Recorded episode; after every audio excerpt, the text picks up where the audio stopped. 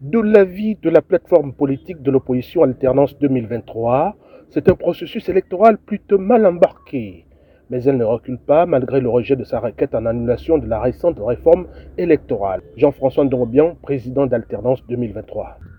Cet acte d'une extrême gravité demande une mobilisation citoyenne et patriotique de grande ampleur pour sauver le Gabon d'un naufrage certain.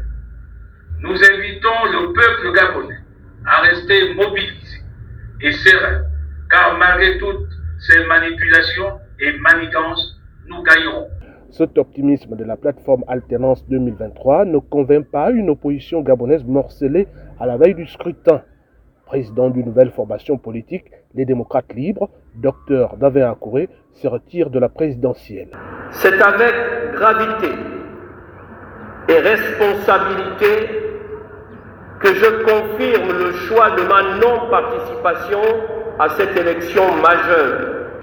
Il s'agit du plus important désistement au scrutin présidentiel de l'année, après celui de Paul-Marie Ngonjo de l'Union nationale initiale. Tous ces retraits renforcent la démarche des partisans du boycott des élections du 26 août. Le COTED, le consortium de la société civile pour la transparence électorale, demande de tout arrêter pour organiser la transition politique. Pasteur Georges Bruno Goussi, le président du COTED. Le COTED, par ma voix, exhorte le CGE à penser d'abord d'abord en, en reportant les élections couplées de 2023 à une date ultérieure, permettant ainsi l'instauration d'une transition.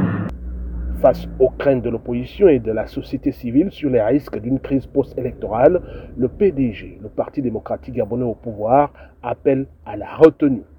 Frédéric Massavala Mambumba, porte-parole du PDG. Les échéances électorales à venir ne sauraient être le prétexte d'une déchirure de notre tissu social, encore moins des violences inutiles qui plongeraient la nation dans les tourments.